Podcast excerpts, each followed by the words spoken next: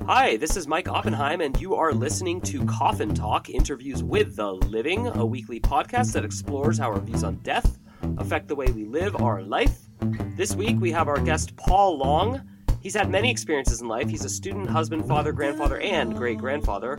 He worked in Catholic ministry as a youth minister, and he was the director of a children's camp and also worked as a registered nurse and lived his life under the direction of his personal, permanent vow of non-violence.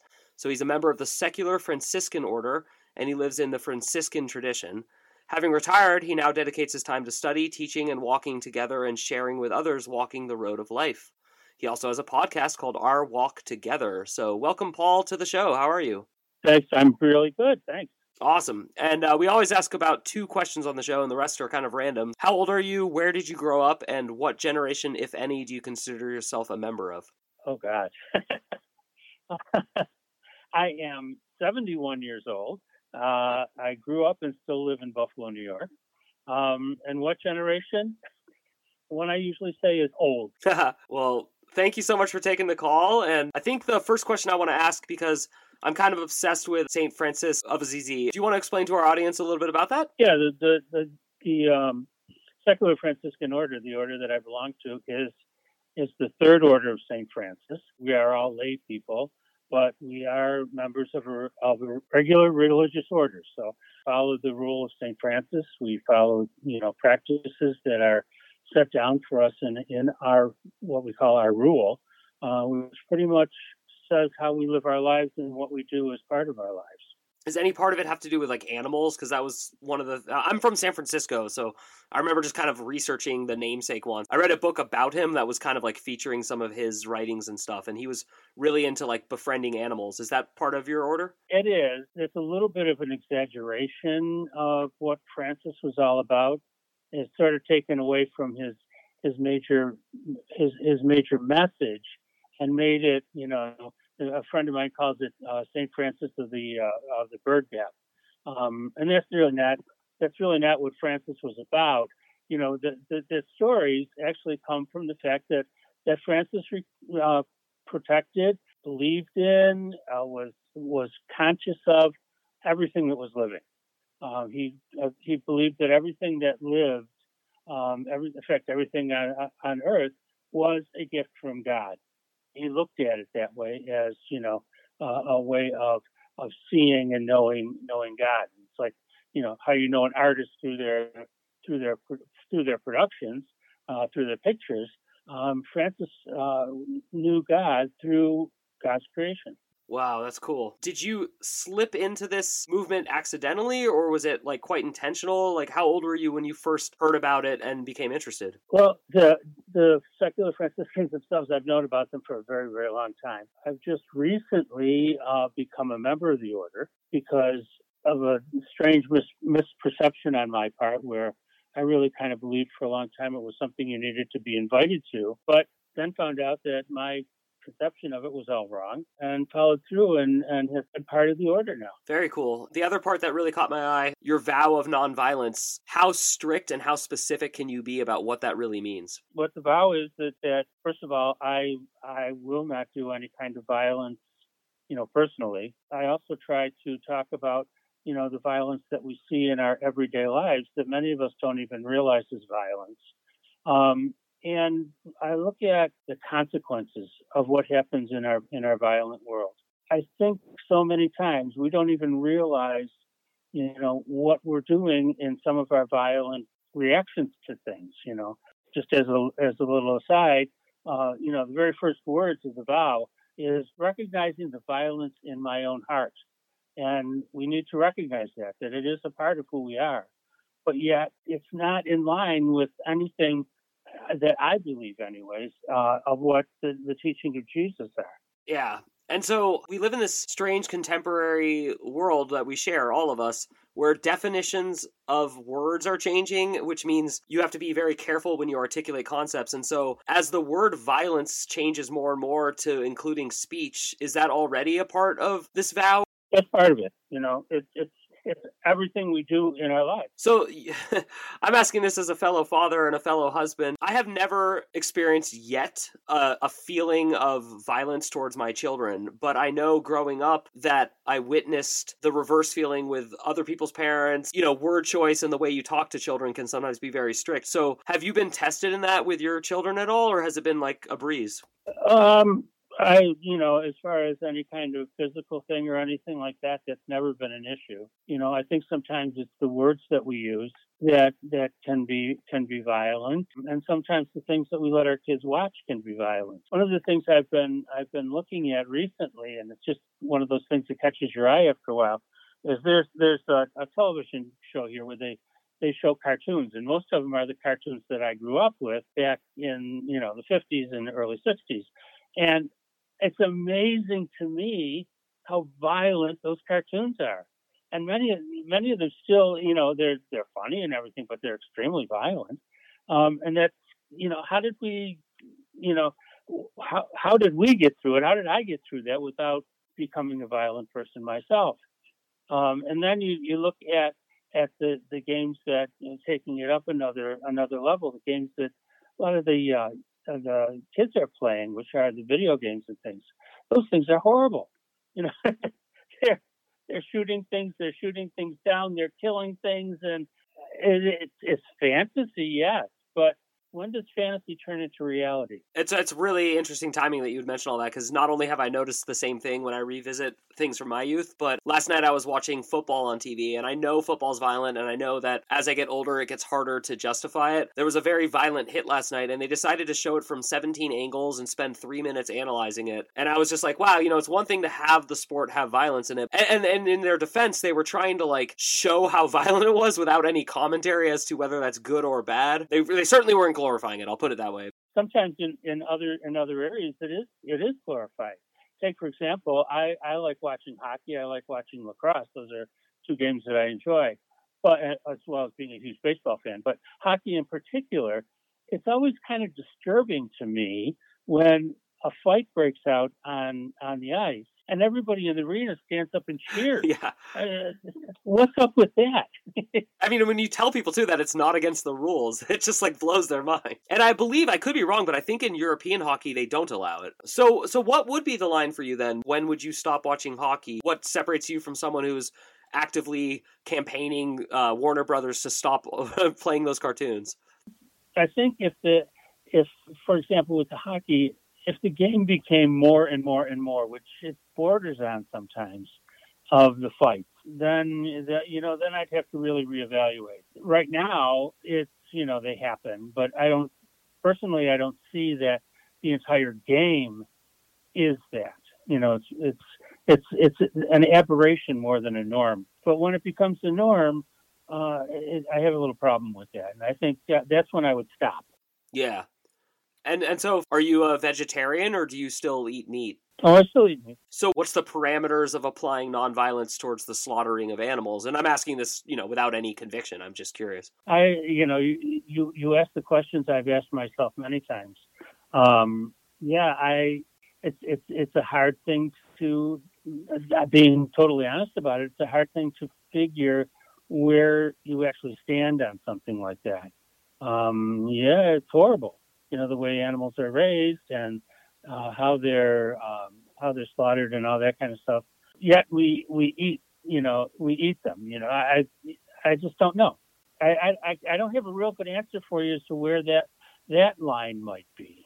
Yeah, I mean it's it's the same thing I ask myself all the time, and I've wavered. When I was in my early twenties, I was a very strict vegetarian. Then I went back to eating meat somewhat casually. Then I decided to like try to only eat like ethically farmed animals. You know, I've just been through like the different stages. Right, and I think it depends on what you do and how it affects. You said how it affects you, but it also has to do with how you react and what you take away from that. If you're going to watch a hockey game and watch a fight in a hockey game, and I have nothing, you know, I like hockey, and watch a fight in a hockey game, and then get out to the parking lot, and you're so revved up from that fight that you're going to pick a fight with somebody else, which I have seen happen. That's where there's a line there. You know, something is wrong with not the game itself, but something is wrong with your perception of what is happening there. It's like watching the cartoons. can I watch a cartoon and say this is fantasy, you know, but it's not going to make me go out and, you know, uh, drop an anvil on somebody's head, you know. Uh, and there's a there's a little bit of a difference in how we take those things. That's a great point, and it also just occurred to me just now that there's a certain violence to telling someone else that they can't do something, and it's a weird line as well. It's true. It's true. That's why I've always felt like my decisions to either eat animals or not eat animals is really like a private decision. I don't feel it's something I need to advertise or tell others about, and I don't want other people telling me that I have to eat meat or can't eat meat. Exactly. I think we should get to the meat and potatoes question, which is what do you think happens when you die? I, I've thought a lot about it, obviously, and, and t- as time goes by. And I was talking with someone not too very long ago. We were talking about what what actually happens and, and what what do we expect. I suppose is the best way to say it. And both of us kind of came to the conclusion, which is a very strange conclusion to come to, but both of us came to the conclusion of, I don't know. I don't know. I've never been there. I don't know anybody else who's ever been there. I don't know what it is and what is there. Um, you know, is it, is it, you know, you fall asleep and that's it? There's nothing else. Is there something after this? I have a problem saying you just, you, you just die and there's nothing else. Um, but is that possible? Sure it is. I'd rather be on my side and be surprised, you know, than be on the other side and be surprised. Um, yeah, but I, I it, it's really it's a very very difficult thing to try to define. Um, you know, is there is uh, is there a you know some kind of place with pearly gates and and golden streets and all that stuff? I doubt it. You know, I, I, I don't think that that's what exists. I think that some part of us has to exist after our death uh, after all, we are we are created, we are made of energy, and energy can't just disappear. It's got to go somewhere somehow. Um, you know, so I, you know, and and in terms of afterlife and things like that, uh, you know, it's hard for me to say that it would be uh, probably impossible for me to say for myself that there is nothing. Uh, but I look at our tradition and I look at uh, us as human beings and for as long as, as we have been here uh, as human beings, over many, many, many, many centuries and, and eons, we have always believed that there was something after the life we're living right now. It's gone through various ways of thinking about it uh, over the ages, but man, uh, mankind, um, sorry, that's probably not the politically correct word to say, but mankind is is has always, always, always believed that there was something. Hence our funeral rituals and all that kind of stuff. I think that that was a great answer. And I'm inclined to agree that it would be better to be surprised than to be disappointed. But I am curious, especially because you have children, grandchildren, and great grandchildren. There's that awkward moment where your children not only ask you about what death is, but then when they ask you, "Are you going to die?" And so I'm curious, has, has that happened to you, and how have you answered that? Um, I don't know that it's ever been very specific. Uh, as I as I look at, at things, I, I, honestly don't remember my daughter ever asking me that question. It was, it was more that you understand that it is going to happen. Um, I mean, my my great granddaughter, who's two years old, that's not a conversation I would have with her. Uh, but yet, people who are older know that eventually you're going to die. You're not going to be here. You know, we've all experienced that. That you know, grandma was here and now grandma is not here in the same way. And you experience it, and you know, you can't.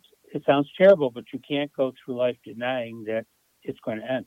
That's good. I like that a lot. And so then what about excluding your own family? There's a lot of people who actually fear death precisely for the answer you gave, which is that because it's uncertain and they don't know what's going to happen, they fear the uncertainty. Uh, what do you say to people like that if, if you have anything to respond to? All I could say is there there's uncertainty all around uh, with, with the thing. You know, I say things that I think are correct. I say things that I think are, are, are possibly what's going to happen, but can I know for sure what's going to happen? No, I don't. Uh, you know, and as I said earlier, I don't think anybody does. Anybody who stands and, and says to me, "Well, when you die, this is what's going to happen," pretty much in my mind, I turn them off right away. Because my question is, how do you know that? And you can know it through through faith and all those kinds of things. And I have a certain faith of what I believe is likely happening as death happens, but it doesn't mean that that's what it's necessarily going to be. You, you can't you can't get away from it. You know, it's going to happen. that is definitely my favorite thing to tell anyone. It's interesting too because there's actually like a huge movement, especially between wealthy people, to fund these life extension projects, you know, and to like upload our consciousness and keep living forever, which I find fascinating because personally that sounds like a curse living forever. It does not it sounds like a, a day that never ends and you don't get to sleep. I agree. That's probably like the last thing i really want to do is live forever. We all we all have that within within ourselves. We have this myth of invincibility and immortality but i don't think i want to be immortal. I can't even imagine what that would be like and then what about returning to Catholicism and the traditions that you're invested in? And again, I ask this as an outsider. I was never once like I think the first time I was in a church I was in my 20s for someone's wedding. The perception from the outside that I had was that there's a very like punitive structure to that religion that includes a place called hell and you'll burn there for eternity and if you do X, Y or Z wrong, you'll go there. One, am I just preposterously confused? And two, if any of that is true, how do you sort through all that? Because you don't sound like a man who A fears a place like hell or B even believes in that? There has to be a place of some kind of I don't even want to say punishment. Some some place where the decisions you make in this life have have an effect on what goes on. It's it's really really tough to understand for me to even understand how those things kind of come together. I think in terms of, of life and death and and you you mentioned purgatory and hell and all that stuff. But you know those those are are teachings that have been handed down. Um, you know, what what's the actual definition of that? I mean, I don't think that the church is built or should be built on the vision that Dante had of the you know the seven phases and the seven levels of hell and all that kind of stuff. Um, though it's kind of interesting to me when I look at at that the lowest level has all the clergy in it, but I don't think that's what it is. I think it's just do we make our own life? Do we make our own hell on earth? Uh, I think we do. And it, is there such a thing? And it's a really tough thing because I know it's, in my opinion, is probably a little bit against what the church would say. But it's really hard for me to say that the God that we believe in, that we say we believe in, who is all loving, loving without um, without fail, constant love, is going to therefore take one of his creation and damn it to, you know, fire and brimstone or damn it to darkness forever. I just, I have a hard time with that. Yeah. And I think, uh, again, as an outsider, I did too. And I, I know so many people in your religion who experience that conflict. What are the ethical boundaries of belonging to a group that you slightly disagree with, but the majority of you agrees with? Like, how do you navigate that? If you're going to belong to any group, one of the great things about Franciscans is we tend we tend to be very different from each other and, and think very much differently than than each other in different different ways. But I think to be a member of any group, to accept what the group says as never being able to change is belonging to a group that's dead. Because by very nature of, of life we change we grow we, we things things become different as as as we as we go through uh, to use some other language down the path, you know. And if if you're not growing, you're dying. Kind of simple in my mind. Yeah, that was a great answer. And I think the last question I want to ask about nonviolence, in your opinion, is prison violent, and how does that affect your philosophy on like the actual concept, especially here in America, of prison. Hey, everybody. I just want to thank you so much for listening to the show. Our numbers keep growing, and we have a premium package, and it would really help us out if some of you loyal fans would head over there and sign up. You get bonus monthly podcasts, you get a book I wrote, and you also get extra essays and other content. So please head over to mikeyopp.com. That's M I K E Y O P P.com and sign up today. Yeah, prisons are violent. There's no question about that. What's what's the purpose? You know, I often think about that. Of here in Buffalo, there's a an incident where a kid, you know, was driving a car that he stole. um, ended up getting in an accident with it. Um, other people that were in the car with him um, ended up dying as a result of the accident. And you know, people here are this is an 18 year old kid, and they're saying, well, this kid should go to jail for the rest of his life. Well, what's what's that going to do? You know, what is that going to do? Nothing. It's it's it's a real difficult thing to say if if you're if if you're in that kind of a situation because we all want some kind of vengeance or that kind of stuff. But as a Christian, as a Catholic, as a Franciscan, I'm I'm not called to do that. I'm called to forgive, and that's really really tough. But that's that's the forgiveness thing, and also the nonviolent way of of, of living. But could I do what Pope John Paul II did after he went after he was shot? And you know, once everything calmed down, he went and met the guy that shot him and forgave him for doing it. And can I can you do that? Can I do that? I hope I can, but I don't know. That's so beautiful, and I know it's a weird stretch, but um, recently a comedian named Dave Chappelle was attacked on stage, and originally they thought the guy had a gun, but it ended up he just had a taser, and uh, he did the same thing. He went and met with him in like the hospital and forgave him, and I thought that was that was beautiful. It, it hit me. I was I was felt quite sensitive about the whole incident, and uh, I think forgiveness is one of the hardest and most important virtues for each of us to uh, master. Speaking of which, I would love it if you could give our audience kind of like a philosophical message to take away from like your life. I, I'm less interested in in the order and all that, and I'm more interested in you and how you grew and how you learned throughout your life. If, if there's a philosophy of life that that I could pass on to somebody, it would be learn to love. Those are the words that came to my mind right away when you asked that question. And learn what unconditional love is all about. If you can learn that, life becomes a lot easier. Life becomes maybe not easier, but life becomes more important and more vital. Philosophy says find someone to walk with you. And I, I don't mean in terms of marriage or anything like that, but have a partner so you know someone who can be honest with you and tell you when, when you go off bounds. But philosophically, the only words I can think of is A, learn to love, and B, if your your your faith takes you to things like the Gospels, go and read the Beatitudes. That's life right there. All eight Beatitudes. That's how you should live.